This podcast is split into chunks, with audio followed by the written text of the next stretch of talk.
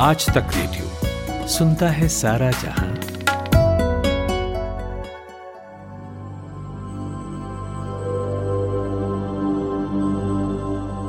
आज का corona coverage एक बहुत ही रोचक कहानी से शुरू करते हैं। क्या आप कल्पना कर सकते हैं कि एक औरत जो कभी सफ़ाई का काम करती थी मेयर के ऑफ़िस में वो ही वहाँ की मेयर बन जाए? ये कहानी रूस के एक छोटे से गाँव की है पोवा लिखिनो वहाँ के मेयर ने दोबारा इलेक्शन लड़ने की सोची। तो उन्होंने ये सोचा कि अपने लिए एक ऐसा कैंडिडेट चुना जाए जिससे वो आराम से जीत जाएँ और कोई तगड़ा कंपटीशन भी ना हो। तो उन्होंने एक ऐसी औरत को चुन लिया जो उनके ही ऑफ़िस में काम करती थी। उनका नाम है उद्गोस काया। वो अपने बॉस की मदद करना चाहती थी। वोट पड़े और जब नतीजे सामने आए तो वो हैरत वाले थे। उद्गोस काया चुनाव जीत गई। उन्होंने कोई कैंपेन भी नहीं किया, तब भी वो जीत गई। जीतने के बाद उन्हें थोड़ी चिंता हुई कि कैसे करेंगी वो ये काम, लेकिन उन्होंने बड़े आसानी से ये काम संभाल लिया। अब सैलरी भी डबल हो गई है। जिस ऑफ़िस में सफ़ाई किया करती थी, अब वहीं की बॉस बन गई हैं। वक्त कभी भी बदल सकता है। लेकिन जब पिछले हफ़्ते ही कोविड 19 महामारी के बढ़ने के कारण ऑफ़िस बंद करना पड़ा तो अब तब से घर में रहती हैं। उनका कहना है कि लौटने के बाद सबसे पहले वो अपनी रिप्लेसमेंट ढूंढेंगी, यानी सफ़ाई करने वाला कोई और। इसके बाद वो अपने गाँव में स्ट्रीट लाइट लगवाएँगी, जिसकी उनके गाँव वाले कब से डिमांड कर रहे हैं। है ना बहुत रोचक कहानी। अच्छा इस बीच आपको ये भी बता दें कि रूस में एक बार फिर से कोरोना संक्रमण के मामलों में उछाल देखा जा रहा है।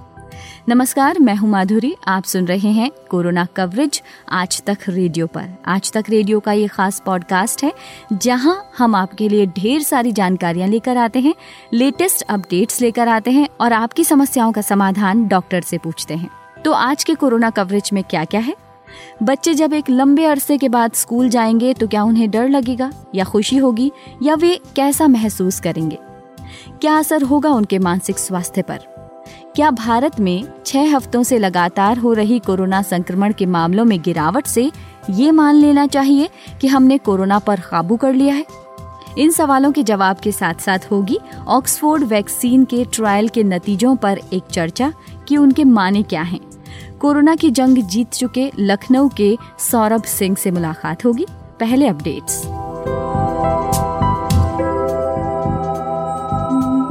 देश में कोरोना से उन्यासी लाख पैंतालीस हज़ार से ज़्यादा लोग संक्रमित हो चुके हैं। इनमें से करीब बहत्तर लाख लोग ठीक होकर घर लौट गए हैं। वहीं छह लाख छब्बीस हज़ार से ज़्यादा लोगों का इलाज अभी जारी है। अब तक एक दशमलव एक नौ लाख लोगों की जान जा चुकी है। पिछले 24 घंटों के दौरान चालीस हज़ार से भी कम केस दर्ज किए गए। स्वास्थ्य और परिवार कल्याण मंत्रालय के मुताबिक भारत में कोरोना वायरस की मृत्यु दर लगातार घट रही है और अब मृत्यु दर एक दशमलव पाँच प्रतिशत हो गई है। चौदह राज्यों और केंद्र शासित प्रदेशों की मृत्यु दर एक प्रतिशत से कम है।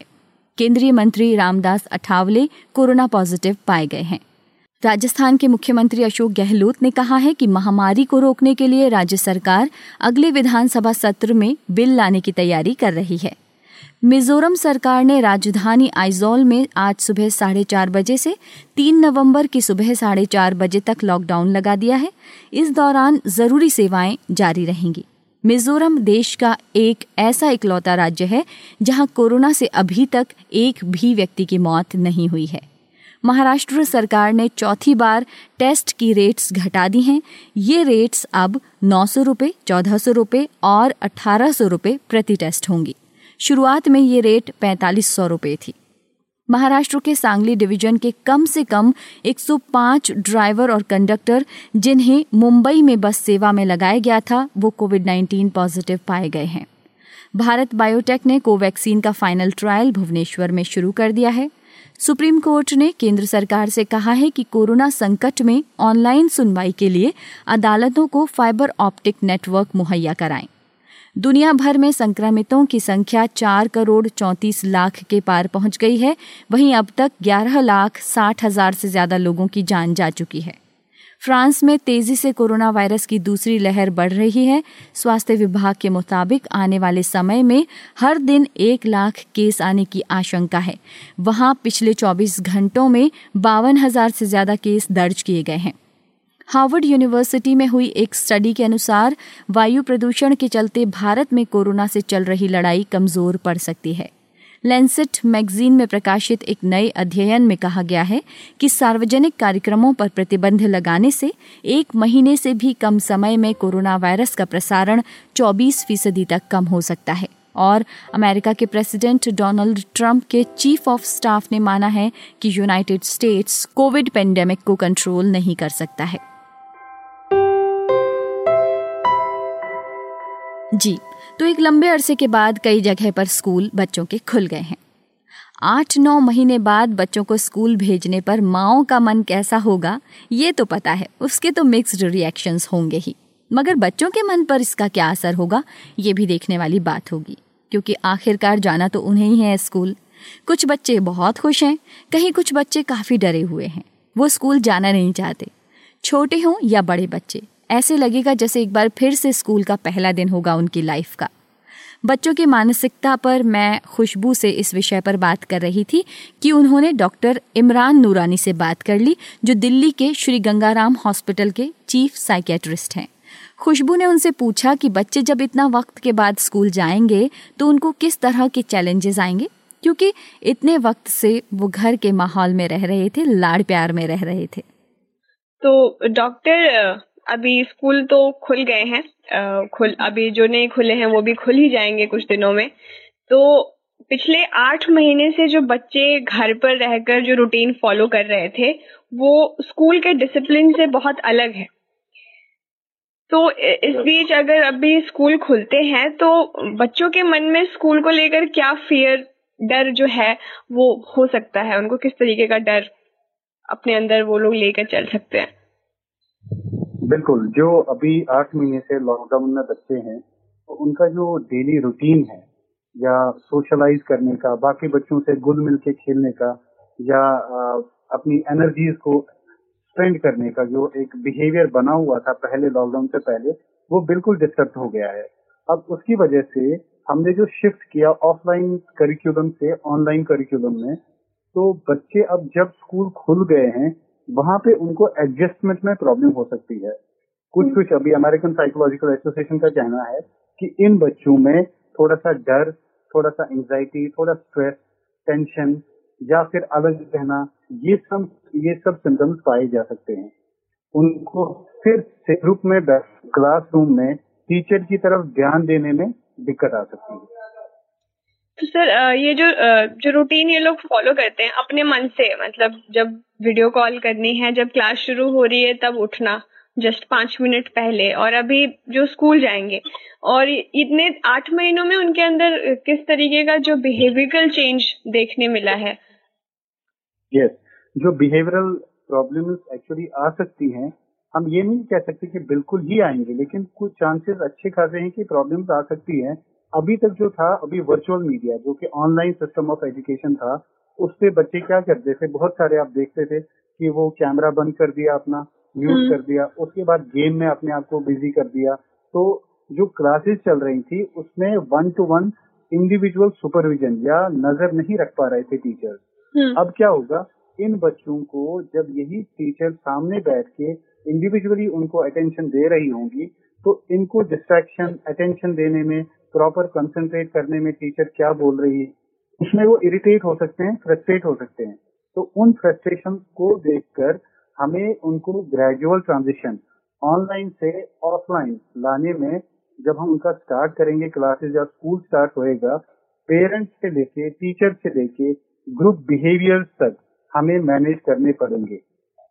तो सर इसमें किस जब फ़िलहाल भी पेरेंट उसकी टीचर्स की बात करते हैं तो इन सारे जो चेंजेस हैं, जो इनके अंदर अभी आठ महीने में आए हैं, उसे लेकर टीचर्स के पास किस तरीके के चैलेंजेस होंगे और उन्हें किस तरीके से इसे मैनेज करना होगा? टीचर्स को सबसे पहले ये देखना है कि जब भी स्कूल अभी खुलेंगे, या बच्चे स्कूल में क्लासरूम सेटिंग में बैठे हुए हैं तो ये ना एक्चुअली हम कैटेगराइज करते हैं दो दो डिफरेंट एज ग्रुप्स में। फॉर एग्ज़ाम्पल जो बच्चे होते हैं और जो एडोलसेंस होते हैं। एडोलसेंस अलग प्रॉब्लम्स आ सकती हैं, जो बच्चे छोटे हैं, उनकी अलग प्रॉब्लम्स आ सकती हैं। उसमें क्या है? उसमें सेपरेशन एंजाइटी अपने जो पेरेंट्स हैं, क्योंकि वो बिल्कुल सुबह से लेके शाम तक अभी अपने पेरेंट्स के साथ रह रहे थे, अचानक से उनसे सेपरेट होना चार पाँच घंटे स्कूल में बिताना, उसकी वजह से उनको टेंशन हो सकती है। तो इन टेंशन को स्ट्रेस को एंग्जाइटी को या एडजस्टमेंट प्रॉब्लम्स को दूर करने के लिए टीचर को पहले कुछ हफ्तों के लिए बिल्कुल भी एकेडमिक प्रेशर नहीं डालने पर चाहिए बच्चों को। उनको क्या करना है ग्रेजुअली एक स्किल से एक चीज़ से दूसरे चीज़ की तरफ़ थ्रू प्ले मैकेनिज्म या थ्रू प्ले थेरेपीज उनको एकेडमिक स्किल सिखानी चाहिए और ताकि बच्चे का रेपो बन जाए टीचर के साथ और धीरे धीरे ग्रेजुअली फिर वो उस एकेडमिक करिकुलम को इंट्रोड्यूस कर सकते हैं। दूसरी चीज़ टीचर्स को ये देखना है कुछ बच्चे क्योंकि बोला गया है अभी पाँच में से एक इंसान को मेंटल हेल्थ कंसर्न है। तो हमारे पास ऐसे बच्चे भी हैं जिनको पढ़ाई में दिक्कत होती है जिसमें जिसको हम लर्निंग डिसेबिलिटी बोलते हैं। कुछ बच्चे ऐसे हैं जिनको एडीएचडी अटेंशन का हाइपर एक्टिव ज़्यादा होते हैं इम्पल्सिव होते हैं या कोई स्पेशल नीड वाले बच्चे होते हैं जिनको ऑटिज्म होते हैं या बाकी डेवलपमेंटल दिक्कत होते हैं उन बच्चों को पिक करना उनकी स्ट्रेस या टेंशन को रेड फ्लैग लाल झंडिया क्या है इनके लिए? कि बच्चा एक जगह नहीं बैठ पाता क्लासरूम में। बच्चे को बार बार बोलना पड़ता है। बच्चा अपने में रहता है। ये ये जो प्रॉब्लम है या बच्चा एकेडमिक्स पे परफॉर्म नहीं कर रहा वैसे तो इंटेलिजेंट है लेकिन जब पढ़ाई की बात आती है तो वो परफॉर्म नहीं कर पा रहा। ये अगर चीज़ है या बच्चा मायूस रहता है बच्चे का जो सोशलाइजेशन है बाकी बच्चों के साथ ग्रुप बिहेवियर जो है वो ठीक नहीं है। तो इन चीज़ों को अगर पेरेंट अगर एक पेरेंट देखता है या फिर टीचर क्लासरूम में देखती है पहले तो खुद थोड़ी काउंसलिंग स्टार्ट करें। अगर वो उससे लग रहा है कि नहीं हो पा रहा तो एक साइकोलॉजिस्ट या मेंटल हेल्थ प्रोफेशनल के पास उनको या डेवलपमेंट सेंटर में रेफर कर सकते हैं। सर इसमें पेरेंट्स की क्या भूमिका हो सकती है? अब क्योंकि पेरेंट्स का ये पेरेंट्स का बहुत बड़ा रोल है। अभी पिछले आठ महीने में हमने ये देखा है बच्चों के साथ साथ पेरेंट्स में भी स्ट्रेस बढ़ गया है। क्यों हम्म। बढ़ा हुआ है? क्योंकि वर्किंग पेरेंट्स हैं वर्क फ्रॉम होम है, दूसरा कहीं कहीं पे जॉब छूट गया है जॉब नहीं है उनके पास फाइनेंशियल कंस्टेंट्स हैं, बच्चे को सुबह से शाम तक देखना, घर के काम करना पेरेंट्स के बारे में कोई नहीं सोच रहा, उन पेरेंट्स को भी अपना ध्यान रखना है। पहले तो सेल्फ चेक करें, अपने जो भी पेरेंट्स हैं, अपना ध्यान रखें कि उनको क्या प्रॉब्लम्स हैं, उनकी क्या एंग्जाइटीज है, उनको क्या स्ट्रेस है, थोड़ा सा अपने पे काम करें, तभी वो बच्चे का ध्यान रख सकते हैं। दूसरी चीज़, स्कूल भेजने से पहले प्री काउंसलिंग करें हर किसी बच्चे का कि अब हम स्कूल जाएँगे, वहाँ पे ऐसे ऐसे चीज़ें होने वाली हैं। उन चीज़ों को, ये जो इवेंट है, स्कूल जाने का, इसको स्ट्रेसफुल ना बनाएँ। इसको री बनाएँ बच्चे के लिए। That is what they can do reinforcing का मतलब होता है कि आपको स्कूल में ये सारे दोस्त मिलेंगे। आप जब स्कूल जाओगे तो आपको ये ये टीचर अच्छी चीज़ें बताएँगी। अगर आप स्कूल में अच्छे से बैठोगे तो आपको स्टार्स मिलेंगे। स्टार्स को फिर हम कन्वर्ट करके उनको एक गिफ्ट दे देंगे। This is number system pointing system जिनको हम पॉजिटिव री बोलते हैं वो सब बातें बातें बोलनी है बच्चों को।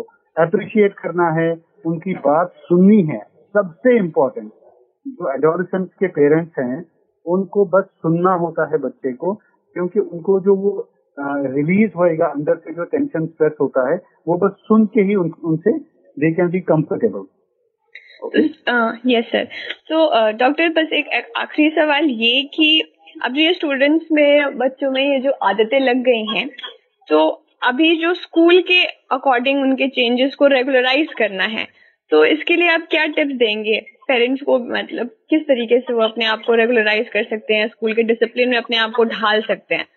फिर से। सबसे सबसे पहले हमें स्ट्रक्चर बनना है हमें ऑर्गेनाइज करना है अपने आप को।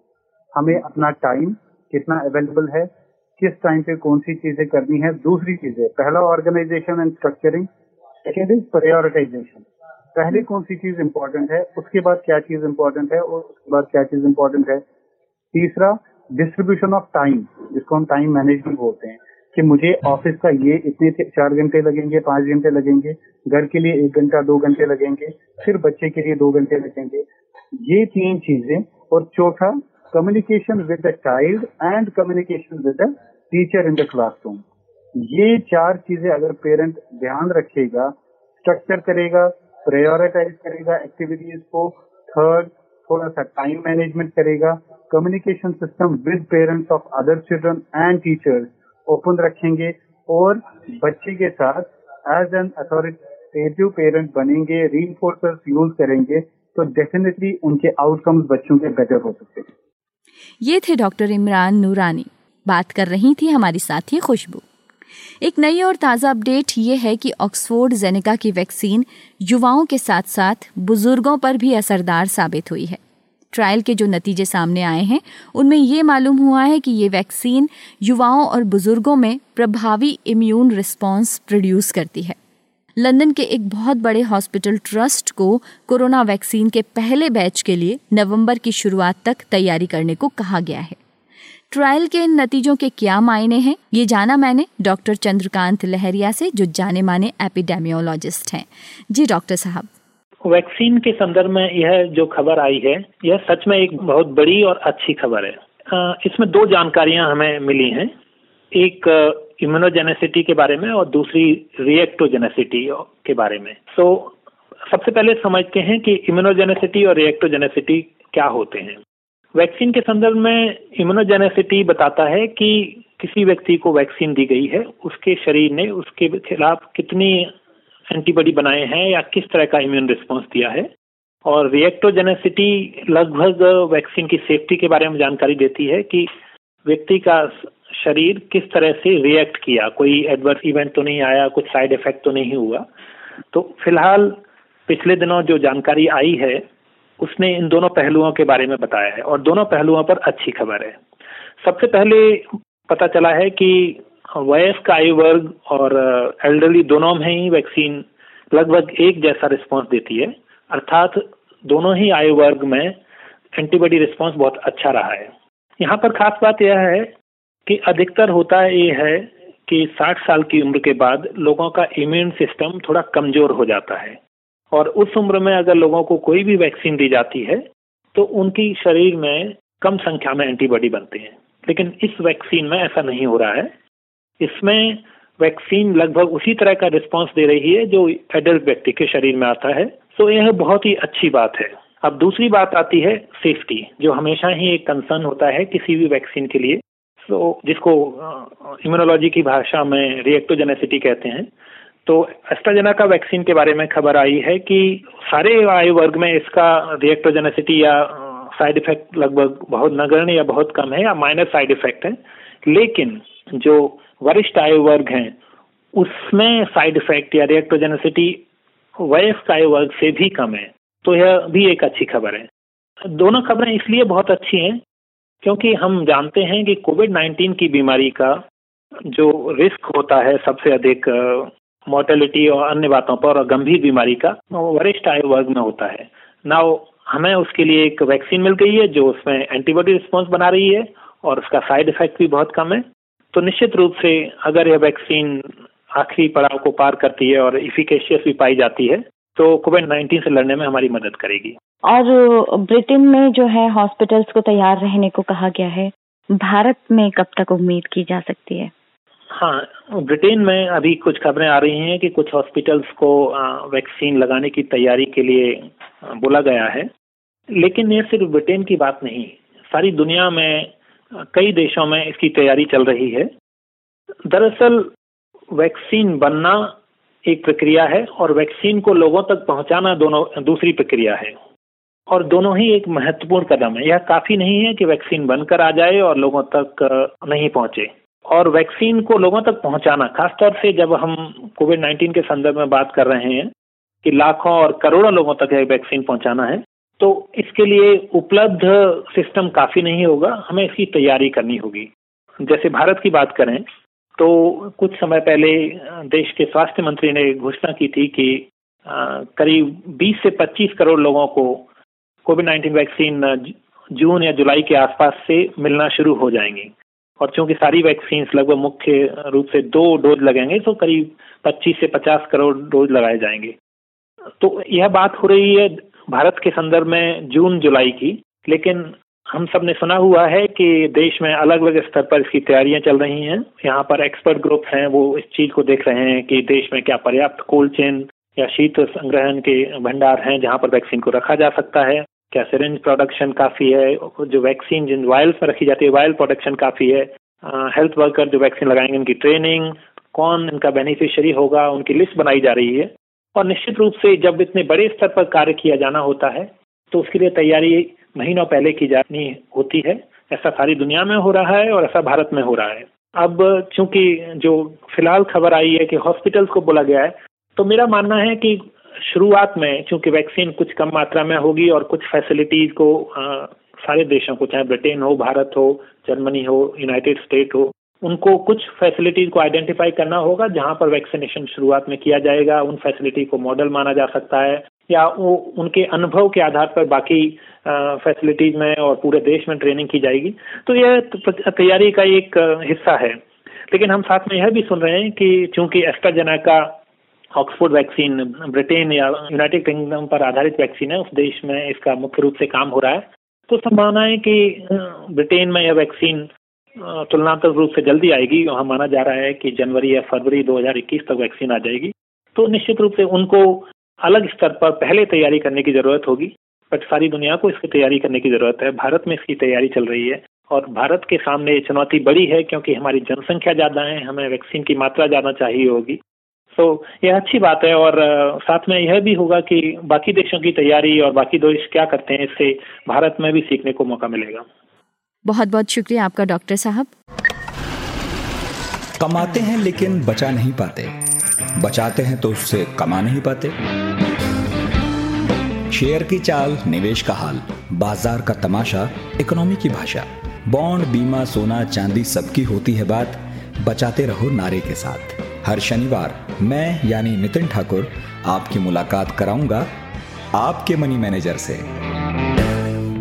देश में कोरोना संक्रमण के मामले लगातार घट रहे हैं। आज कई महीनों के बाद पहली बार चालीस हज़ार से नीचे मामले दर्ज किए गए। पिछले छह हफ़्ते से मामले लगातार कम हो रहे हैं। सक्रिय मरीजों की संख्या भी घट रही है। मैंने इंडिया टुडे ग्रुप के प्रभास के दत्ता से बात की और पूछा कि इसका क्या मतलब है। क्या इसका मतलब ये है कि हम संक्रमण पर कंट्रोल कर रहे हैं? देखिए कंट्रोल शब्द सर अभी कुछ भी डेफिनेटिव कहना मुश्किल है। कुछ जो ऑब्जर्वर्स हैं साइंटिफिक ऑब्जर्वर्स और जो एपिडेमिक पैंडेमिक को समझते हैं उनका कहना है कि भारत एक ऐसी स्थिति में पहुँचा है जहाँ आ, वो कह रहे हैं वायरस है रन इट्स कोर्स कि वायरस अपना जो हर पैंडेमिक का जो पॉजिटिव एजेंट होता है, वो एक मियाद उसकी होती है जो आमतौर पर जब मेडिकल साइंस इतना इवॉल्व नहीं था, तब भी वो अपनी मियाद पूरी करके खत्म हो जाया करता था। जो भी पैथोजन होता था, वो बीमारी महामारी कितनी भी बड़ी होती थी, कुछ समय बाद वो अपने आप डाई डाउन हो जाती तो वो ये कह रहे हैं कि it has run its course in India तो इस ये इसको एक कंडीशन इसमें मैं जोड़ता हूँ कि ये फ़र्स्ट वेव शायद अब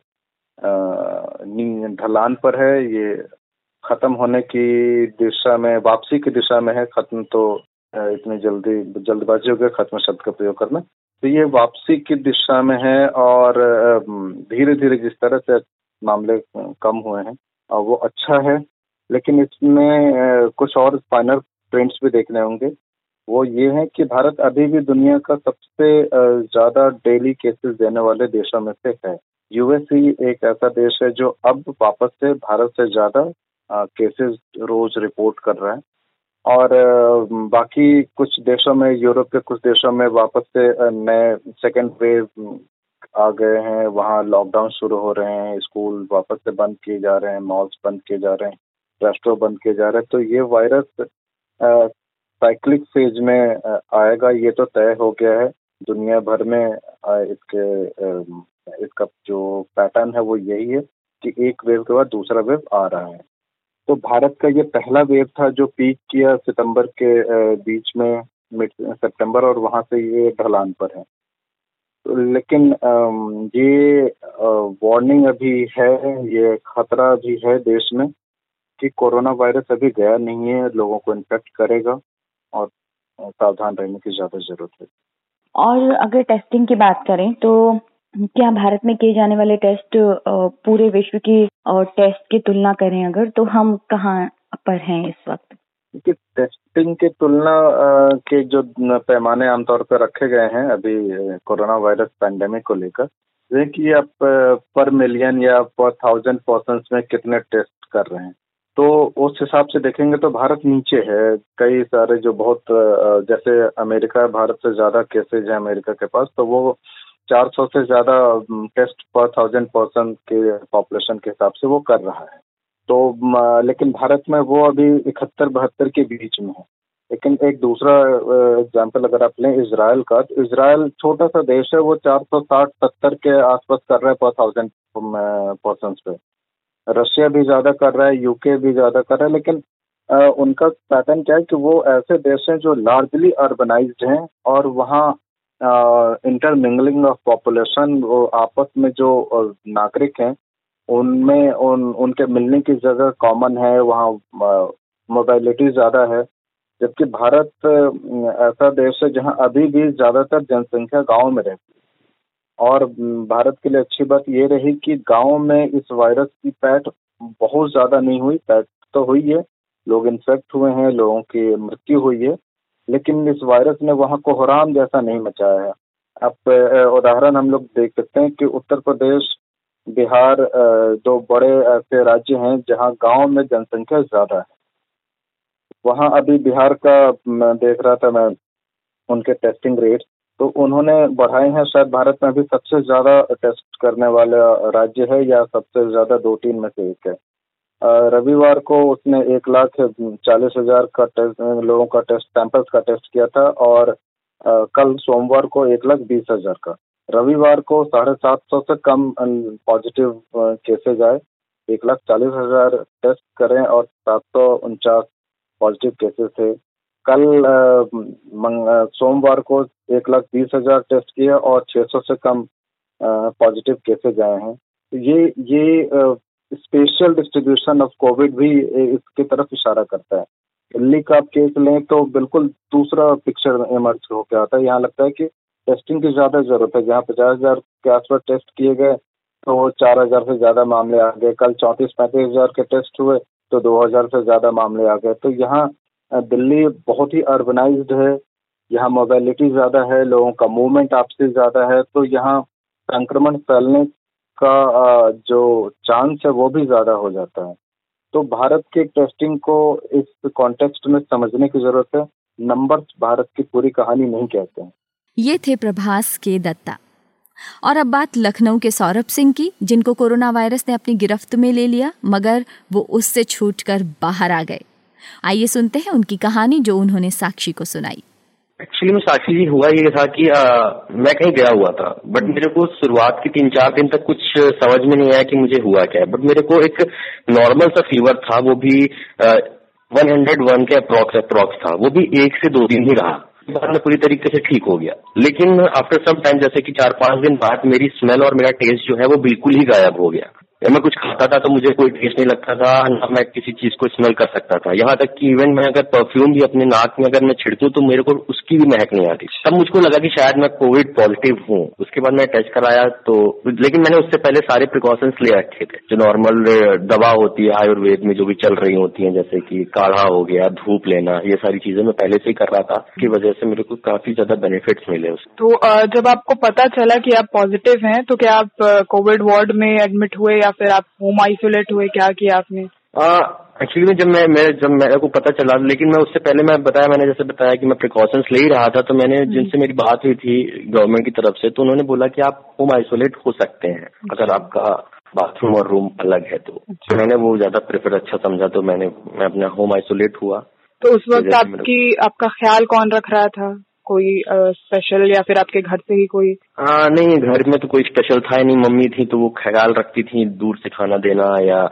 बाहर रख देना मैं ले लेता रहा अपना। हम्म। और सारी चीज़ें दूर से ही करना होता था। एक तरीके से सोशल डिस्टेंसिंग के पूरा का पूरा मैं पूरा फॉलो कर रहा था उस चीज़ को कि सोशल डिस्टेंसिंग मेंटेन करके हर चीज़ करनी है किसी और को इन्फेक्ट नहीं करना है जिसकी वजह से आज मेरी फैमिली में भी कोई पॉजिटिव नहीं है।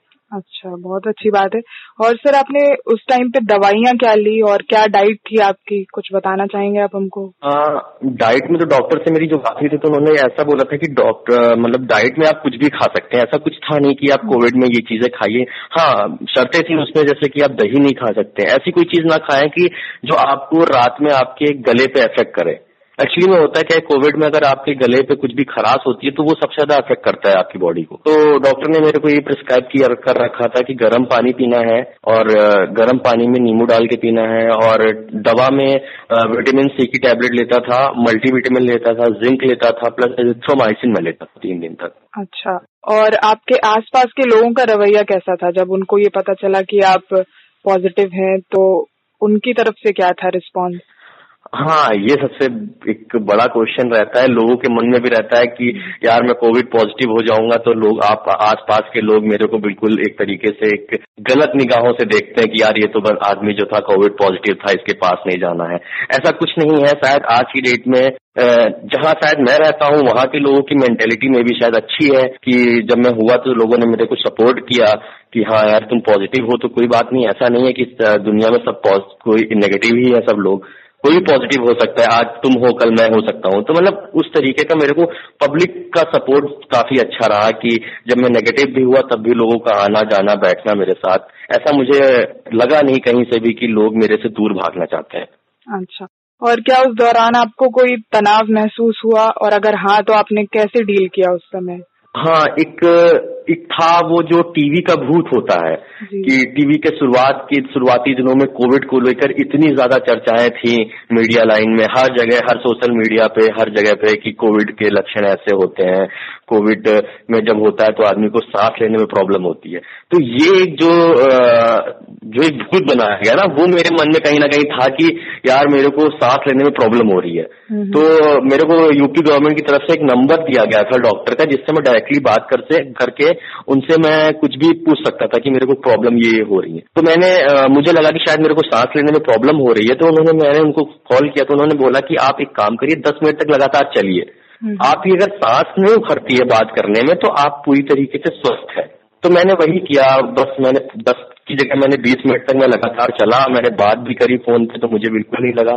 जैसे आज मेरे को लगता है कि हाँ मैं बिल्कुल तरीके से पूरी तरीके से स्वस्थ हूँ मुझे कोई प्रॉब्लम नहीं है। अच्छा। तो एक जो टीवी वाला जो जो लोगों ने बना रखा है मन में क्या ऐसा ऐसा होता है। तो वो जो आदमी के अंदर एक मेंटेलिटी अगर इंसान ने बना ली कि यार कोविड इतना भयानक है तो हम्म। उसके लिए भयानक है।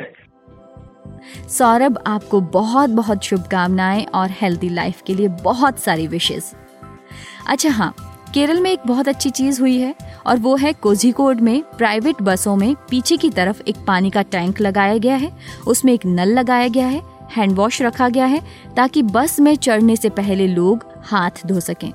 बस के आगे और पीछे दोनों दरवाजों पर सैनिटाइजर की बोतल भी रखी गई है, ताकि बस में आते वक्त और बस से निकलते वक्त लोग अपने हाथ सैनिटाइज कर कर निकले। अच्छी बात है ना?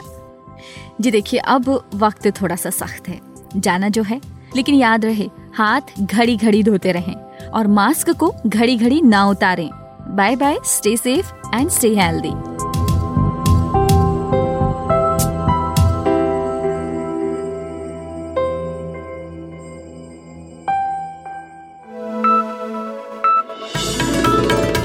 खबरों की हलचल और देश विदेश का मिजाज आप सुन रहे हैं आज तक रेडियो।